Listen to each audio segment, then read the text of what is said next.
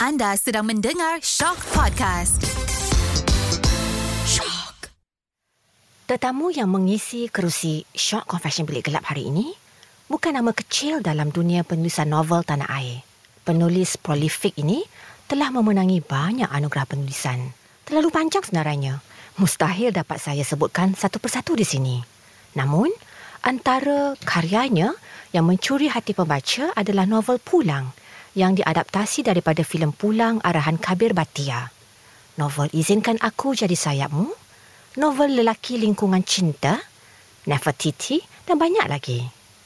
Eksklusif buat para pendengar, dalam waktu yang sekejap ini, kita akan gali pengalaman pahit manis beliau menghambakan diri kepada dunia penulisan selama 37 tahun. Beliau yang saya maksudkan adalah Lily Haslina Nasir. Selamat datang ke studio Shock Confession Bilik Gelap Kak Lily. Terima kasih Rosie. Okey, Ah. terima kasih sebab Apa jemput perasaan. Kak Lily duduk dalam bilik yang malap-malap ni? Mengantuk ke? Excited nak di-interview? Sebenarnya mood yang macam ni lah kalau saya menulis. Ah. Ah, kalau saya menulis selalu memang mood macam ni. Orang kata masuk gua ya? Tak berapa gua Tak sebab berapa gua. saya kalau menulis selalunya uh, lagu-lagu uh, bergema lah keliling Ah. saya. Hmm. Okey Kak Lily, memulakan simbang-simbang bilik gelap kita hari ini, boleh tak Kak Lily imbas kembali sejak bila dan bagaimana timbul minat untuk Kak Lily menulis? Pengenalan awal saya dengan karya, kalau tak salah waktu saya darjah 4, umur 10 tahun di Sekolah Rendah Kebangsaan Perempuan Rendawan Melaka, artikel pendek saya tersiar di Berita Minggu. Punca asal segalanya lah orang kata macam mana terjebak menulis sebab ialah dalam keluarga keluarga guru eh moyang guru besar pembuka sekolah datuk guru emak guru saya tidak dibenarkan beraktiviti yang lain maknanya saya minat kumpul stamp saya ingat waktu tu saya minat kumpul stamp ada bapa saudara di Norway ada bapa saudara Hmm. di Washington Hmm. ada seorang di England. Bapa saudara melayan? Sebab saya apa orang kata cucu yang dijaga oleh datuk dan nenek.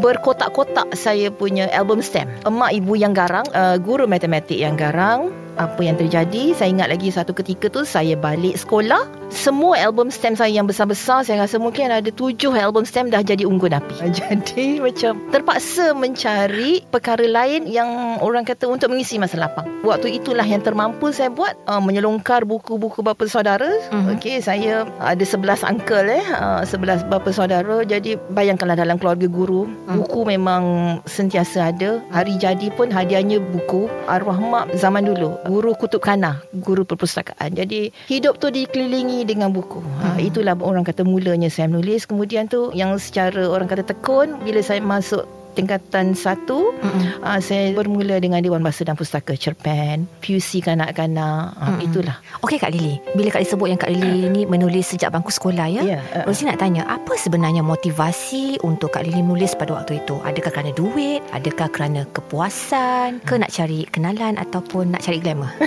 Mana satu sebenarnya? Okey, kalau nak mengimbas balik zaman itu, uh, pertama, saya ni tidak minat sukan. Saya ingat lagi waktu sekolah, zaman form 1 di Sekolah Menengah Munshi Abdullah Melaka tu, kalau ada merentas desa, Ah, adik-adik jangan tiru lah Saya sanggup jumpa doktor. Ah, Saya minta surat Surat doktor yang Surat mengata- sakit lah. ah, Surat sakit. Ah, Tipu. Jadi saya sedar untuk sekolah Kita kena ada something else. Kita kena ada buat sesuatu yang Selain daripada akademik lah kan? Menulis tu lah orang kata Satu kepuasan untuk saya. Dan zaman-zaman tu disiplin mak sangat tinggi. Tak boleh keluar rumah Tak boleh bermain waktu petang. Mak saya sangat strict lah orangnya. Jadi membaca, membaca, membaca Mengantar karya. Motivasi kedua tentunya uh, duit. Waktu tu tak dapat dinafikan Untuk satu artikel di Berita Minggu yang tersiar Hmm. Saya boleh dapat sekitar Ini kita cerita tahun 1984 eh Saya form 1 tu Mhm. RM120 Ah. RM120 untuk zaman itu sangat mewah Dan sebulan saya boleh terima cek di sekolah Daripada Straits Times Maknanya kalau Berita Minggu tu Terbawa NST Ada logonya eh? Yes, envelope tu? ah, yeah. di envelope tu ada logo dan kawan-kawan aku macam, Lili kau dapat duit, kau dapat duit surat-surat Hmm. sampai di sekolah. Sekolah. Maksimum saya pernah terima katalah mungkin tiga cek sebulan. Oh, banyaknya. Ah, jadi Hmm. memang menyeronokkan lah. Ah, jadi orang kata kalau time tu zaman-zaman budak tu rasa feeling kaya sekejap lah bila dapat cek menulis tu. Hebatnya. Okay. Ha, saya rasa ini satu inspirasi ya Ah, untuk ya, anak-anak ya. muda zaman sekarang bahawa sebenarnya kita haruslah berfikir di luar kotak. Kalau Ya. kita ada apa-apa kemahiran atau skill, kita patut gunakan skill Ya. kita itu untuk menjana pendapatan mm. supaya kita boleh membantu keluarga Ya. seperti mana yang telah ah, Kak Lily lakukan pada zaman sekolah dulu ya. Nak tanya Kiranya Kak Lily Ini Okey. satu soalan yang bermain di minda saya selalu Okey, okey. Bila saya korek-korek cerita lah Daripada kawan-kawan rapat Kak Lily Okey. Mereka kata Kak Lily dulu legend dekat Bandar Melaka Kiranya Kak Lily adalah sastrawati wanita peringkat sekolah di negeri Melaka. Kalau pergi ke Bastard Melaka tu semua orang kenal. Siapa Lily Aslina Nasir.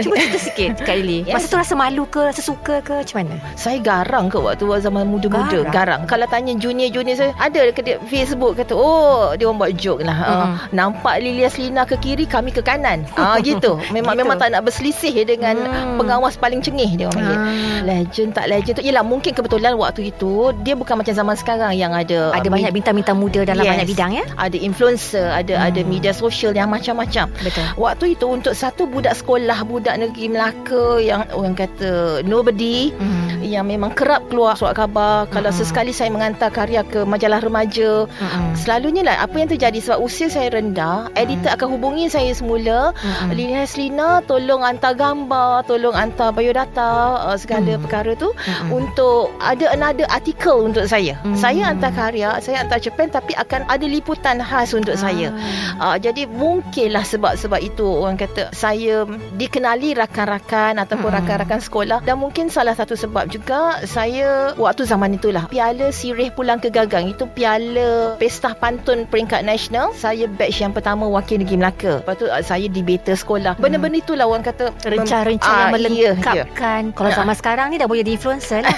Cuma zaman dulu tak ada Instagram Tak ada, tak kan? ada, Kita tak ya. dapat Pamerkan apa yang kita ada Ah, ah. Pada waktu itu kan Zaman-zaman tu kat habis tinggi pun surat Peminat? Ya yang dikirim Ah. berkotak-kotak Saya ingat lagi Saya simpan bawah katil tu Ada 4-5 kotak Apa perasaan mak bila tengok Kak Lily dapat surat berkotak-kotak? Adakah dia geram nak bakar lagi ke macam mana tu? Okey, uh, macam ni. Arwah mak saya waktu peringkat umur rendah dia sangat strict. Sebenarnya saya kagum cara dia mengasuh anak ya. Pada peringkat usia Hmm. remaja dia jadikan kawan. Maknanya saya boleh berkongsi apa sahaja cerita dengan arwah mak dan kadang-kadang daripada cerita-cerita arwah mak tu sebenarnya mencetuskan ilham untuk saya menulis. Arwah mak banyak cerita sebab dia lahir tahun 1942. Pengalaman-pengalaman dia waktu sekolah malam, waktu dia belajar sendiri. Hmm. Benda tu memang bila mendengar cerita mak tu saya jadikan bahan orang Hmm. kata rencah-rencah di dalam karya. Itu yang pastilah apa reaksi emak. Sebenarnya beginilah. Keluarga family arwah mak saya ni kebanyakannya dalam aliran sains. Saya Hmm. ada bapa saudara doktor, ada engineer, ada pilot, ada cousin pun saya rasa kalau tak salah dalam tujuh orang doktor. Jadi bila terpelanting dalam dunia sastra saya tidak menganggap itu satu pencapaian. Uh, secara Hmm. jujur saya rasa macam saya tak hebat mana lah, tak hebat Hmm. mana dan saya faham mak saya menggalak tidak Menghalang pun? Menghalang pun tidak. Tidak. Ah, tetapi waktu zaman itu kalau saya tak sempat, mak tolong foto state setiap setiap karya saya simpan kopi. Ya, mak saya akan bantu untuk foto state, mak saya akan tolong postkan tapi tidak beria-ia macam okey, ah, Lily you tulis ke ah, bagus Hmm. tidak tidak. Ah, mungkin cara orang dulu-dulu kot. Okey Kak Lily, ah. daripada kisah zaman persekolahan, saya Ah, ingin bawa pendengaran para pendengar Shock, Mm-mm. Confession Bilik Gelap untuk menyusuri memori Kak Lily semasa bekerja ya. Saya difahamkan Kak Lily nekat meninggalkan jawatan sebagai penolong pengarang rencana ah. majalah Jelita. Ini zaman-zaman gemilang majalah Jelita ya. Zaman belum Ah, ada media sosial. Betul. Pada waktu itu majalah Jelita adalah antara saya boleh katakan ada dua tajuk pada waktu itu yang saya boleh ingat lah. Salah satunya adalah Jelita merupakan majalah terunggul segmen wanita pada era 1990-an. Kenapa Kak Lily berani letak jawatan? Dan soalan kedua, adakah Kak Lily menyesal dengan keputusan itu? Okey, pertama, kenapa letak jawatan? Ya, saya berhenti tanpa planning sebenarnya. Okey, apa yang boleh saya katakan ada beberapa faktor yang menggesa saya untuk berhenti kerja. Pertama, saya berpindah rumah. Mm-mm. Saya berpindah rumah agak jauh. Waktu itu saya duduk di kawasan Bandar Rincing Mm-mm. yang kalau sekarang ni kalau orang nak kenal senanglah Eco Setia Hill. Mhm. Saya memang berjiran dengan kawasan Eco Hill. Mhm. Waktu zaman 2003 2004 itu tempat jin bertendang. Okey, orang akan tanya, Hmm. "Lily kau duduk di mana?" Oh, Semenyih. Hmm. Kenapa tak duduk Melaka je? Ah, Yalah macam Alang Semenyih. kepalang jauh ya? Yes, Semenyih dekat mana? In fact, anak saya saya ingat lagi Anissa Risa waktu dia di college Tengku Kusia, Ah, ah. bila dia sebut tinggal di Semenyih, pernah sampai satu level macam kawan-kawan, itu kawasan pedalaman ke? Hmm.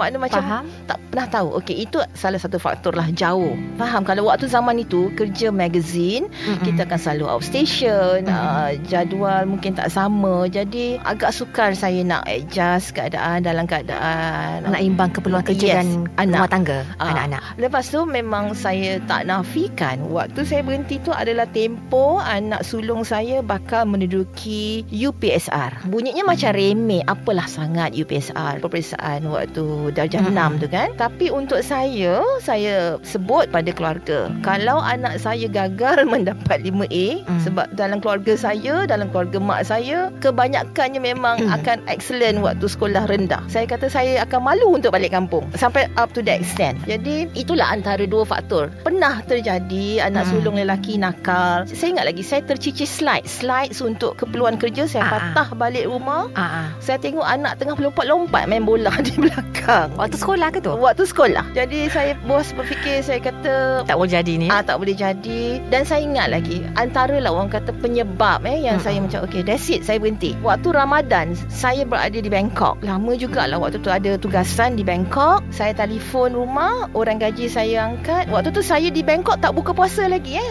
Kebetulan food tak ada dalam bilik dan kami ada dinner tapi dinner tu lambat. Saya call orang gaji saya kata, "Kak, anak-anak lagi pergi terawih kak." Tanpa sebab saya rasa sebab Hmm. macam apa aku buat di Bangkok pada Ah. usia begini anak-anak aku elok bersolat kau buat apa Lilia Selina di Bangkok saya balik tu saya rasa macam okey lah saya berhenti sebenarnya tindakan saya berhenti tu memang tidak direstui oleh keluarga Menyesal tak menyesal Kak Lily? Waktu tu orang tanya You nak buat apa Family tanya Saya ingat lagi Bapa saudara Hmm. saya tanya Kau nak buat apa Berhenti kerja ni Okay Menyesal tak menyesal beginilah Jujur eh Saya rugi dari segi EPF Maknanya kalau rakan-rakan saya Saya rasa boleh dapat figure Mungkin dekat nak setengah juta ah, Gitu Atau Hmm. lebih 700k Easily boleh dapat Untuk Faham. EPF Saya berhenti pada usia yang agak muda Betul. Saya rasa macam hmm, Kalau dah saya bersabar sikit lagi Mungkin lain Faham. tetapi perkara yang menyebabkan saya berfikir waras Hmm. macam yang terkini alhamdulillah anak perempuan saya umur 26 tahun sudah terbang di London di University College of London membuat PhD. Umur 26 tahun PhD. So saya rasa macam okeylah Allah membalas di situ.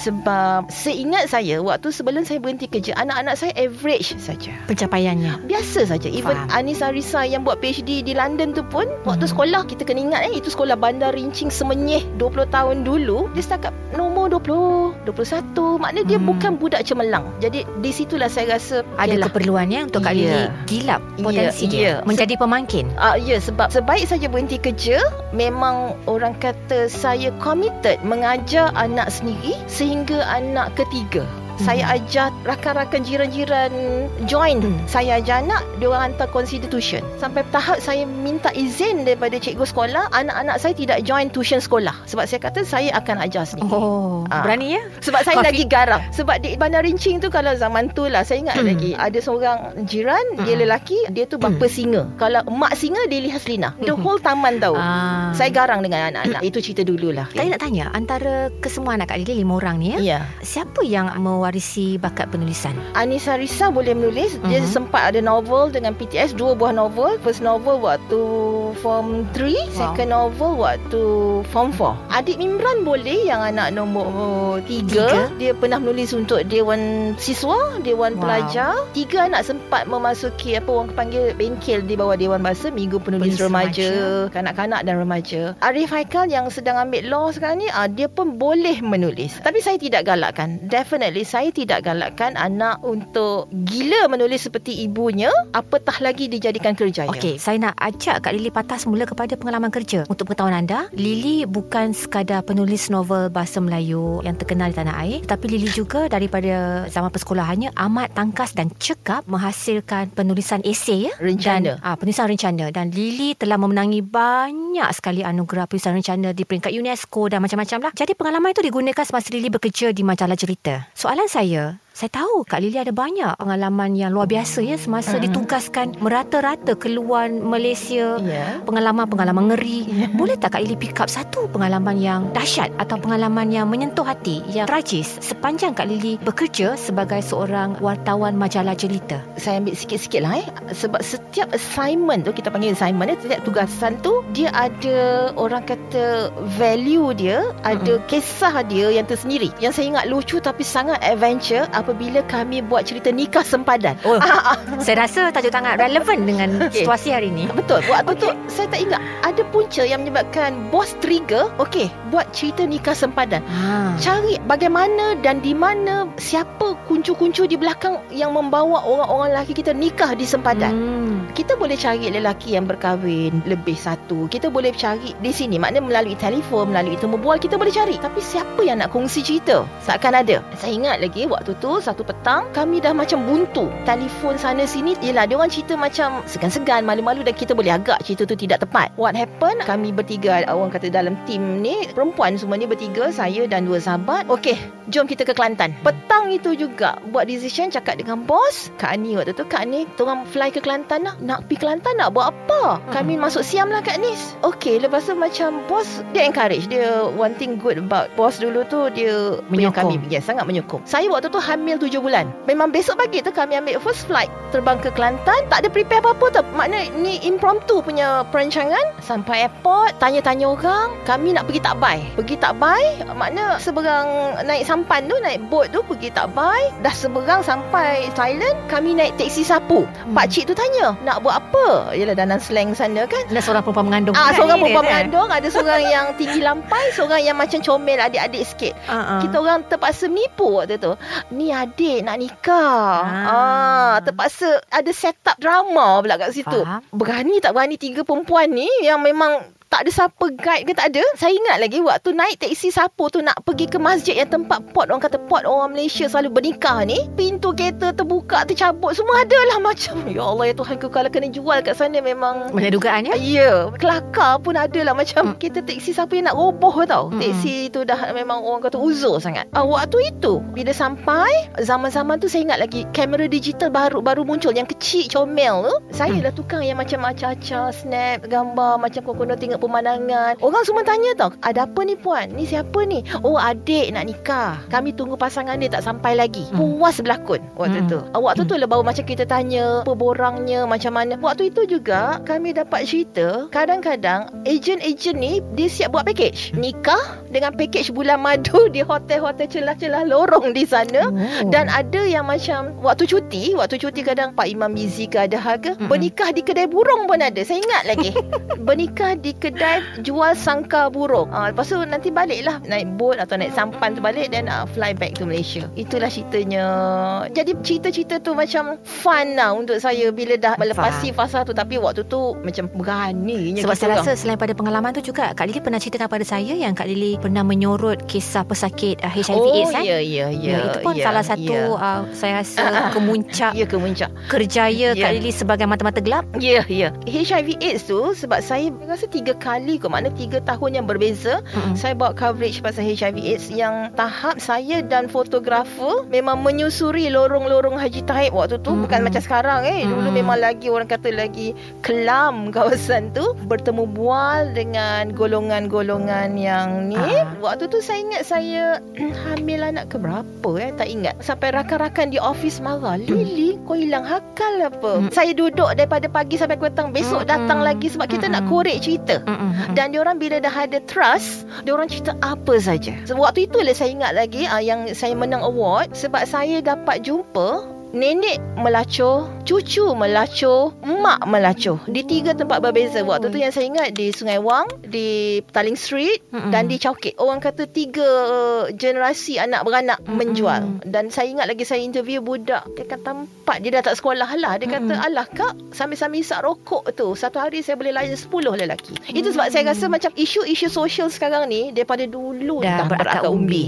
Yang lagi dulu tak ada media sosial. Faham. Uh, kalau yang lain yang saya rasa macam memang thrill untuk saya waktu buat isu bedah siasat mayat. Sebulan kami di tempat embami mayat, tempat pengawitan mayat di belakang Dewan Bahasa tu ya. Kami pergi tengok. Memang saya tengok uh, jenazah ialah yang uh, Islam atau bukan Islam. Yang accident yang saya ingat lagi waktu saya datang tu ada jenazah digilis komuter. Oh, Allah. Tengok uh, dia orang orang kata apa masukkan liquid formalin tu Hmm. awet mayat. Tempoh menulis itu orang kata buat coverage tu saya lebih kurang 2 minggu kot tekak saya rasa macam kesat pahit sebab terhidu banyak cecair liquid untuk Mm-mm. awet mayat. Ha, Mm. Jadi macam itu pun another experience lah sebab saya ingat lagi saya dipesan oleh doktor sendiri di hospital Puan Lily uh, you kalau datang uh, bilik mayat tengok apa semua sempatlah tengok orang kata apa ad- adalah dulu ada organ-organ macam otak saya sempat juga macam oh dalam gayung ada Ad- adalah benda-benda tu semua dipesan. Sebelum sampai rumah tolong cari tempat untuk mandi dan tukar baju. Ah dipesan oleh Singgah di tengah jalan Ah yes, singgah di tengah di jalan. mana-mana lah. Di mana-mana Saya ingat I waktu tu Saya singgah masjid Saya singgah masjid Saya Hmm. mandi Siap Bersihkan badan Tukar baju Hmm. Sebab dia kata Kalau boleh Elakkan membawa Baju yang kita Pergi tempat-tempat begitu Bawa balik ke rumah Ah, Itu advice daripada orang-orang kat situ Berapa lama masa contohnya macam cerita ah. ke bilik mayat tu kan? Ah, ah. Kali nak ketuk komputer tu nak menaip tu Ni. datang ilhamnya macam mana? Kalau saya punya cara Balik tu Saya terus type Sebab Hmm. Mood tu masih ada lagi Hmm. ah. Faham. Saya ingat lagi lah sebab waktu menanti di bilik mayat HKL tu, saya punya fotografer waktu tu saya ingat lagi Razali Muhammad terlompat juga dia, sebab macam kita orang tengah macam menanti kan macam oh nak tunggu nak, nak tengok prosesnya macam mana. Rupanya yang ditolak tu adalah jenazah yang mati dibunuh. Memang ter- Ah. terkejut Razali waktu tu. Hmm. Ah. Terpelanting lah juga saya ingat lagi penutup lens dia sebab memang dia tak bersedia. Itu antara yang macam mahal sangat Ah, mahal. Stranded di ribut salji waktu di Bukit Golan pun pernah. Itu antaranya lah. Itu orang kata cerita-cerita begitu dan uh, waktu itu juga jelita tidak carry gossip. Bila Mm-mm. kita tidak carry gossip, Mhm. orang selesa bercerita dengan kita. Okey, sebab pernah jadi saya menemubual bual satu figura VVIP sangat bergelar. Orang lain tak dapat pujuk dia waktu tu. Saya ni one thing lah, saya tak tahu kenapa di office kalau nak pujuk memujuk dia orang kata, ah, suruh Lily, suruh Lily. Tolak Lily ke depan eh? Ya, uh, memujuk di phone pun. Ah, Ah, kalau untuk orang lain punya assignment saya akan macam boleh lah tak tak tahulah Ah. mungkin saya ada skill kat situ lah Mhm, okey mhm. saya ingat lagi akhirnya si VVIP ni setuju diinterview oleh saya tapi dia bagi syarat jumpa saya di Mandarin Oriental tak ada jurugambar you jangan bawa buku you jangan bawa apa kita sembang saja Oh. saya ingat lagi waktu tu daripada pukul 10 pagi bawa ke 4 petang Hmm. Bersembang lah Mendengar keluh kesah dia. Dia menangis Begitu begini. Besok pagi tu Baru dia izinkan datang ke rumahnya. Maknanya macam Bagi saya Benda-benda ni Berbalik macam saya sebut tadi Trust. Mungkin dia nak tengok Dia cerita benda-benda sensitif. Kau hebohkan tak? Kau share tak Dengan magazine lain? Kau share tak Dengan ruangan gosip lain? Kami tidak lah Tetapi Cerita-cerita begitu Sangat orang kata Menyesakkan kepala saya. Mungkin sebab itulah juga Ada rakan-rakan kata Macam Kau ni tak habis-habis idea kau menulis eh Sebenarnya bukan idea yang Saya bayangkan Orang kata berhalusinasi Bukan orang kata berangan-angan Banyak kisah-kisah yang saya kutip Waktu kerja Yang Hmm. kadang-kadang orang kata Off record Yang macam Sensitif Tapi untuk creative writing Kita olah lah Pandai-pandai lah kita Faham. mengejaz ha, Selagi tidak mengaibkan orang Selagi Hmm. tidak mendedahkan identiti orang ha, Gitu Saya Ah. nak tanya Kak Lily tentang budaya ciplak dan Hmm. budaya cuplik ni kan. Okey. Inilah musuh paling besar Kak Lily kan dalam arena Ya, penulisan. ya. Jadi Kak Lily sendiri, saya tahu Kak Lily ada pengalaman karya Kak. Lily pernah diciplak, pernah Okey. dicuplik. Itu cerita sikit Kak Lily. Okey, dia macam ni. Pengalaman peribadi saya. Saya pernah menulis untuk majalah Intrend Astro untuk kolom seks dan kesihatan. Saya Mhm. bercerita pasal manjakani. Saya ingat lagi. Mhm. Saya bercerita artikel tu cheeky dan fun. Dan bila cheeky dan fun tu kita yang menulis pun memang kita ingat. Mhm. Setiap stroke, setiap lenggo ayat tu kita ingat. Apa yang terjadi, saya tak ingat lagi sekitar tahun 2014 atau kita katalah 8 tahun ke belakang. Saya tengok di newsfeed bahagian sponsor tu kan ialah makna yang yang melintas-lintas tu macam eh macam artikel aku ini, ini berlaku pada diri saya bila saya klik rupanya artikel di majalah Intrend itu Mm-mm. dikutip sebiji-sebiji dua page Mm-mm. artikel tu two pages dijadikan testimoni jamu Oh. company A saya tak ingat lah company apa saya macam astagfirullahalazim boleh tu ambil kutip artikel orang dan kau jadikan testimoni seolah-olah kau punya customer punya komen tak ada potong sikit pun. Saya tinggalkan komen di delete saya tinggalkan Hmm. komen di delete lepas tu waktu itulah kebetulan saya ada rakan peguam. Memang saya ada rakan peguam. Saya tanya what should I do? Dia kata okay you bagi warning last warning you beritahu gini gini gini saya buat. Saya tinggalkan nombor phone. Saya tak sangka. Akhirnya dia mengaku Dia minta maaf on behalf staff dia. Sebab staff dia delete semua komen-komen saya sebelum tu. I see. So rakan-rakan saya mengasut lah. Saya Lily cuba ajar sekali. Minta ganti rugi Minta payment. Saya fikir-fikir ginilah. Atas dasar peri kemanusiaan Saya scroll Saya tengok balik company tu macam Oh ini industri Industri kecil-kecilan. Orang kampung Yang orang kata Mungkinlah kot nak berniaga. Start business dekat rumah. Mungkin tidak tahu etika. Saya percaya Tak semua orang faham Bab-bab Dah. hak cipta ni Saya cuma minta pada orang tu uh, Pada tuan punya company tu buat permohonan maaf secara bertulis. Alhamdulillah maknanya dalam tempoh seminggu tu settle dia berilah dia minta maaf. Saya mohon maaf bagi pihak company saya gini-gini pada Puan Lilia Selina. Saya akui. Ah, itu yang saya nak. Mm-mm. Maknanya kita buat secara berhemah lah. Boleh je kalau nak minta pampasan tapi saya tidak tergamak lah sampai Mm. ke tahap tu. Berbalik kalau dalam industri sekarang ni jadi masalah sebab rakan penulis atau adik-adik penulis suka berkongsi teaser,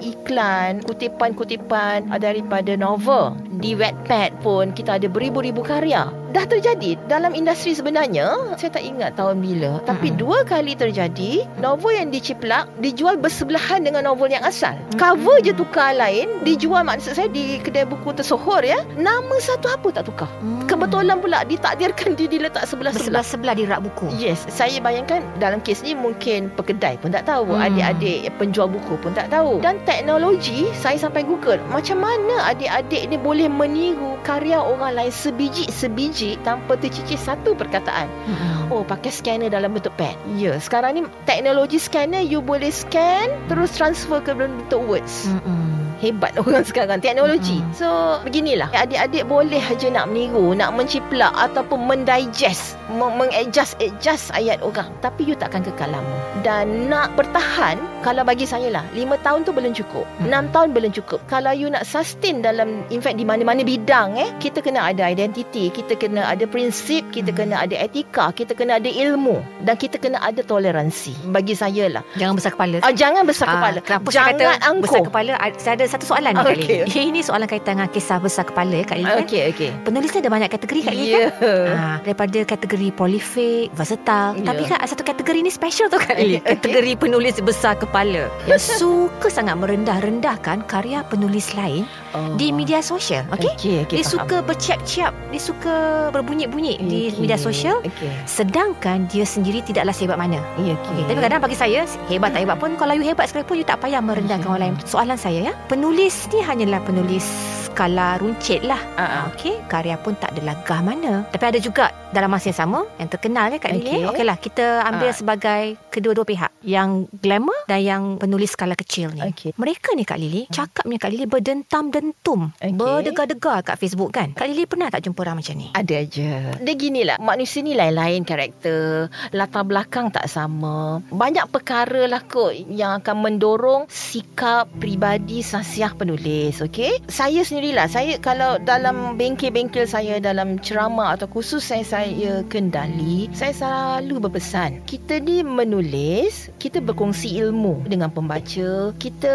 berkongsi sesuatu yang murni, yang indah-indah. Secara tak langsung kalau boleh kan, kalau boleh lah. Perwatakan, attitude kita biarlah melambangkan karya kita. Dan karya kita pun kalau boleh sebaik-baiknya melambangkan pribadi kita. Saya ni waktu zaman muda, saya kira orang kata, ialah Allah izinkan. Guru-guru, sifu-sifu saya ramai yang hebat. Kebetulan lah kot takdir menentukan saya dapat menumpang ilmu. Contohnya almarhum Tan Sri A. Samad Ismail, uh, tokoh kewartawanan Malaysia, Pak Samad kita, uh, sastrawan negara kita sekarang ni. Isteri kepada Pak Samad, Kak Rashida adalah uh, second boss saya di magazine. Bayangkan eh, saya ni nobody. Saya ni siapalah orang kata waktu tu wartawan cabuk aja di magazine. Bila ada karya baru, saya sangat terharu. Pak Samad akan mengirimkan karyanya siap dengan kata-kata dengan tanda tangannya, serahkan pada Kak Rashida hadiahkan pada saya. Dan kalau saya menulis pun waktu itu, selain daripada saya masih orang kata muda, orang kata pengalaman tak seberapa,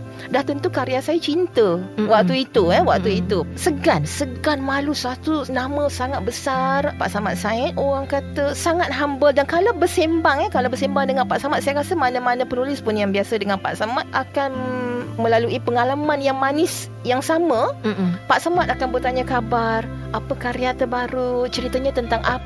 Kita Mm-mm. ni malu-malulah nak cerita sebab Allah nak bandingkan dengan karya orang kata karya Pak Samad yang Mm-mm. masterpiece, karya agung compact kita yang entah siapa-siapa ni Mm-mm. tulisnya karya cinta, murahan aja kan. Pak Samad akan tetap memberi semangat. Jangan segan dengan karya. Saya ingat lagi macam bagus teruskan gitu begini. Maknanya kan yang saya belajar di situ orang yang hebat pun Mm. sangat humble. Apatah lagi macam saya.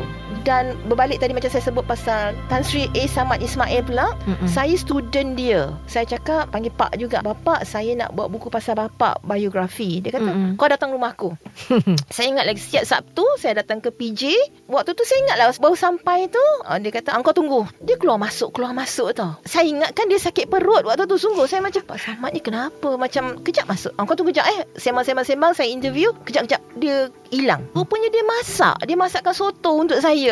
Oh. Seorang Tan Sri tu Seorang Tan Sri yang memang jawatannya sangat hebat Layanan-layanan begitu Dengan ilmu-ilmu pengalaman yang gitu Menyebabkan saya rasa Sepatut saya share dengan adik-adik penulis Be humble Tolonglah Janganlah nak menongkat langit Hmm. Dan saya rasa lagi satu Kalau dahulu Jaranglah Jarang saya nak jumpa Penulis mengangkat Karya saya yang terbaik. Tak Hmm. baca rugi. Karya saya the best ni. Saya dah buat research habis ni. Rugi kalau tak baca. I put all effort Contohlah Saya rasa tu budaya sekarang. Budaya sekarang Suka mengangkat karya sendiri Hmm. Produk sendiri Ya Itu satu orang kata Strategi kem- marketing. Ah, Faham. strategi marketing Faham. tetapi dalam bentuk konteks sini Mm-mm. biarlah pembaca yang nilai. Bet- Sebab gini, kalau kita mengangkat-angkat karya sendiri, kita tak boleh terima kritikan orang, Mm-mm. you go nowhere. Zaman saya eh, zaman era kami dulu selain daripada kes-kes begini, dulu ada dicari forum. Saya ingat lagi lah, kita orang kami penulis waktu zaman itu macam Kak Nisayu ni, Aisyah Sofia itu antara nama rakan-rakan saya, eh. Rosarisa. Kalau menulis kan, saya ingat lah, kita orang berdebar kan sebab nak tunggu komen dicari forum. Forum cari, oh cari forum lebih kurang lagi tu. Hmm. Dia ada section pasal buku,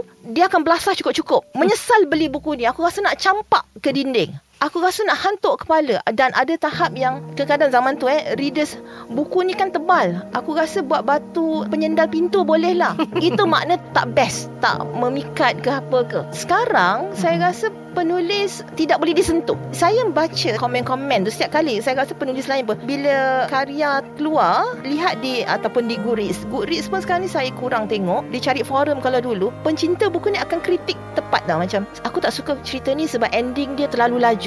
Ending dia patut begini-begini. Intro dia slow ataupun ayat dia ni terlalu berat, terlalu lewah. Jadi daripada situ kita belajar. Itulah saya rasa macam hampa sebab ramai pencinta buku yang saya kenal orang kata geng ulat buku, geng yang gemar membaca dan mereview buku, meresensikan buku tak berani dah. Dia orang sendiri beritahu saya, Kak Lily, kita orang baca tapi dah tak berani dah nak komen sebab hentaman-hentaman askar-askar penulis yang orang kata yang ada pengikut yang sangat besar yang Mhm. jangan sentuh penulis aku. Maknanya dia ada banner satu bala Ya, tentera ya. seperti ahli politik membina bala tenteranya. Ya, ya. Kalau boleh saya katakan ke arah itu dah. Dalam industri penulisan novel ni Kak Lee Hmm. kan, apa perkara yang paling Kak Lee takut? Cuba confess sikit. saya dan uh, sahabat saya saya panggilkan sparring partner saya selalu-selalu brainstorm bersama. Saya ni dengan rakan saya yang seorang ni Rosarisa ni kami selalu melawan arus. Orang suka buat cerita-cerita yang menggunakan bahasa-bahasa mungkin. Saya nak kata bahasa apa ya? Bahasa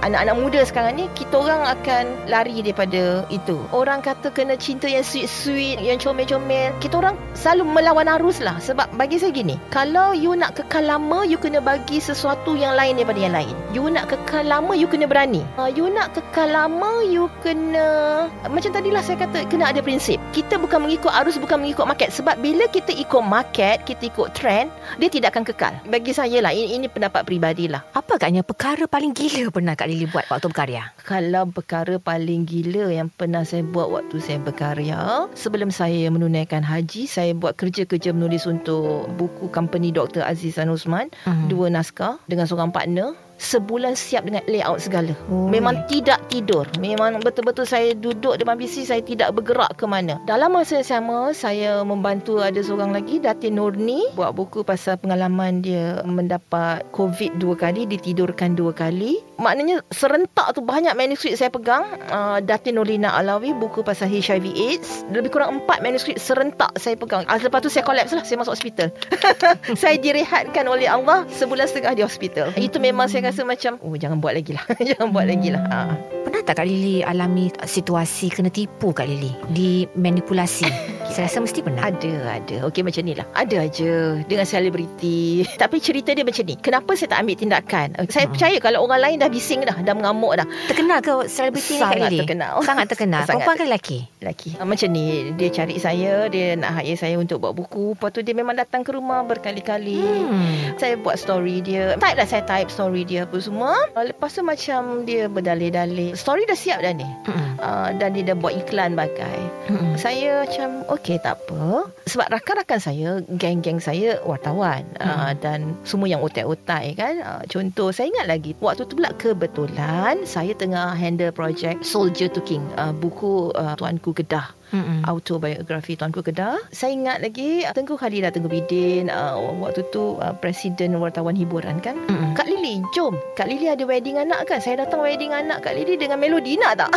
saya kata, nak buat apa? Kak Lily cakap je Kak Lily apa yang patut ni ni ni ni. ni. Oh, Dia nak dedahkan lah. Ah, nak dedahkan. Faham? Berfikir panjang uh, dan saya percaya dunia ni kecil. Maknanya dunia penulisan kecil, dunia hiburan pun kan kok-kok saya pergi majlis, terjumpa ke, terserempak ke dah tak sedap kan. Saya kata tak apalah. Uh, lagi satu nak menjaga reputasi saya waktu tu sedang membuat buku Sultan. Hmm. Saya kata kan apa hal lah pula si Lilia Selina masuk melodi. Waktu tu memang saya kerap ke istana. Faham. Macam ah benda-benda tu kita kena timbang tara, fikir nak buat tidak, nak buat tidak. Kalau ikut glamour, ikut macam, eh why not? Keluar melodi yang meletup sekejap. Contoh lah, contoh. Tapi eh, saya kata tak apalah, uh, saya nak menjaga reputasi. Keduanya, okay lah, kita kita tak nak lah aibkan orang. Lepas tu, ada rakan saya, okay lah, sparring partner saya tu, si Rosarisa kata, Kak Lily, since dia tak bayang kau, buku dah siap, dia dah ambil manuskrip, begini je lah. Engkau penulis, kau penulis novel. Kau boleh twist cerita dia jadi cerita kau. Tak rugi apa pun Kak Lily. Hmm. Saya kata, ah, ya betul. Hmm. Ah, maknanya macam pandai-pandai saya lah. Dia, dia macam ni lah dia. Ah, kita ada ayam, kita ada sos, kita ada sos cili, sos tomato, kita ada sos tiram, kita ada kicap, kita ada halia. Contoh eh. Kalau di tangan saya mungkin masakan tu jadi lain. Faham? Ah, pada Rozi jadi lain. Faham. Ah, mungkin pada Rozi ah, berkuah. Pada saya mungkin jadi kering. Mungkin saya bakar. Hmm. Ah, maknanya tak apalah. Later mungkin kalau saya sengkak sangat idea ke saya mungkin baca balik manuskrip tu yang saya sendiri tulis A to Z dengan effort saya, mungkin jadi novel saya akan datang. Novel maknanya based on the orang kata true story tu tapi pandai-pandai saya lah. Soalan Kak Lily, buku tu akhirnya dikeluarkan ke? Tidak, tidak. Bila saya berbual-bual dengan Allahyarham Rudi Imran, otai wartawan juga kan, dia kata, ya Kak Lily, that fellow memang dia ada problem sikit. Rupanya di kalangan kawan-kawan dia ada berdepan dengan masalah ah, dengan dia. Lepas tu, saya rasalah kot, dia tersilap langkah sebut-buat dengan Lilia Selina. Dia terlupa Lilia Selina ni pun ex-wartawan. Itulah ceritanya. Faham, faham. Ah. Bila kali terakhirnya Lily Haslina Nasir ni menangis? Ah, gini. Saya setiap kali solat pada pukul 3 pagi bawa ke subuh, ah, itu memang detik saya menangis. Katalah Hmm. kalau Rozi tanya pagi tadi. Yalah, yang kalau kena bercakap pasal menangis tu waktu di sejadah lah. Saya tak tahu kenapa dia automatik saya akan terbayang Kaabah. Ha, itu je lah. Adalah anak tanya, kadang anak yang kecil tanya, kenapa mata mak merah? Kenapa mak nangis? Kenapa mak nangis waktu solat? Dah tua nak mati kot. Jawapan macam susah nak explain benda tu. Ha. Dulu saya pun tak faham kenapa orang akan kata uh, rindu Mekah lah. Dulu dulu saya tidak Tak faham? mencapai. Tak faham. Saya tak faham. Hmm. Tapi apabila berada di sana macam, oh okey. Dan Ini saya, rupanya ya ini perasaannya. rupanya dan saya selalu cakap Ialah yang selalu saya mohon dalam doa saya Kalau orang tak sayang saya tak apa Ya Allah asal kau sayang aku Hmm. You tak ada siapa kat dunia pun tak apa Tak apa tak apa Reda Allah ada ha, Itulah Benda tu lah. Dan saya selalu pesan pada adik-adik uh, dia, dia orang selalu tanya saya Kak Lily macam mana tulis laju? Macam mana tulis dalam tempoh sebulan? Saya kata jadikan solat itu sebagai kerehatan. Kalau stres sangat You stop. Kalau boleh solat, solat lah Hmm. You akan lega Lega Pasal macam you akan refresh balik Makna carilah kerehatan itu Di solat Okey Kak Lily, soalan Ah. kita yang terakhir Kak Hmm. Lily, apa nasihat Kak Lily buat para pendengar Confession Bilik Gelap Mm-mm. yang teringin menjadi penulis profesional Okay. tapi mereka ni tak tahu macam mana nak mula.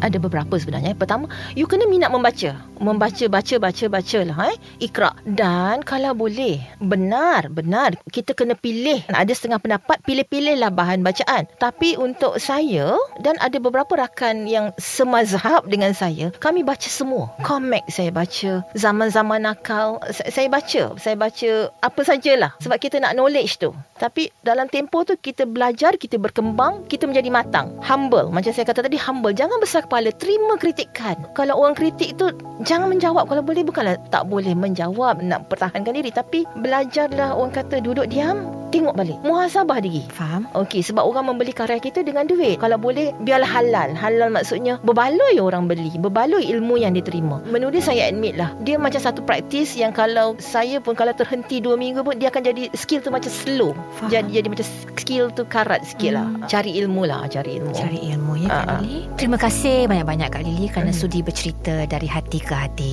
Kami mendoakan semoga Kak Lily diberi kesihatan yang baik, diberikan hujan ilham, dipinjamkan jendela waktu yang tenang lagi lapang supaya Kak Lily dapat terus berjuang melestarikan industri perbukuan fizikal yang kini semakin terpinggir kerana gelombang digital. Kami juga mengharapkan semoga Kak Lily terus komited berkongsi ilmu dan mengasuh anak-anak muda kita yang mencintai dunia penulisan. Kepada semua peminat novel bahasa Melayu dan peminat Lily sendiri, jangan lupa cari Kak Lily di Facebook. Lili Haslina Nasir. Okey, sekian saja pertemuan kita kali ini. Kita jumpa lagi dalam episod seterusnya. Teruskan berinspirasi bersama Shock Confession Bilik Gelap.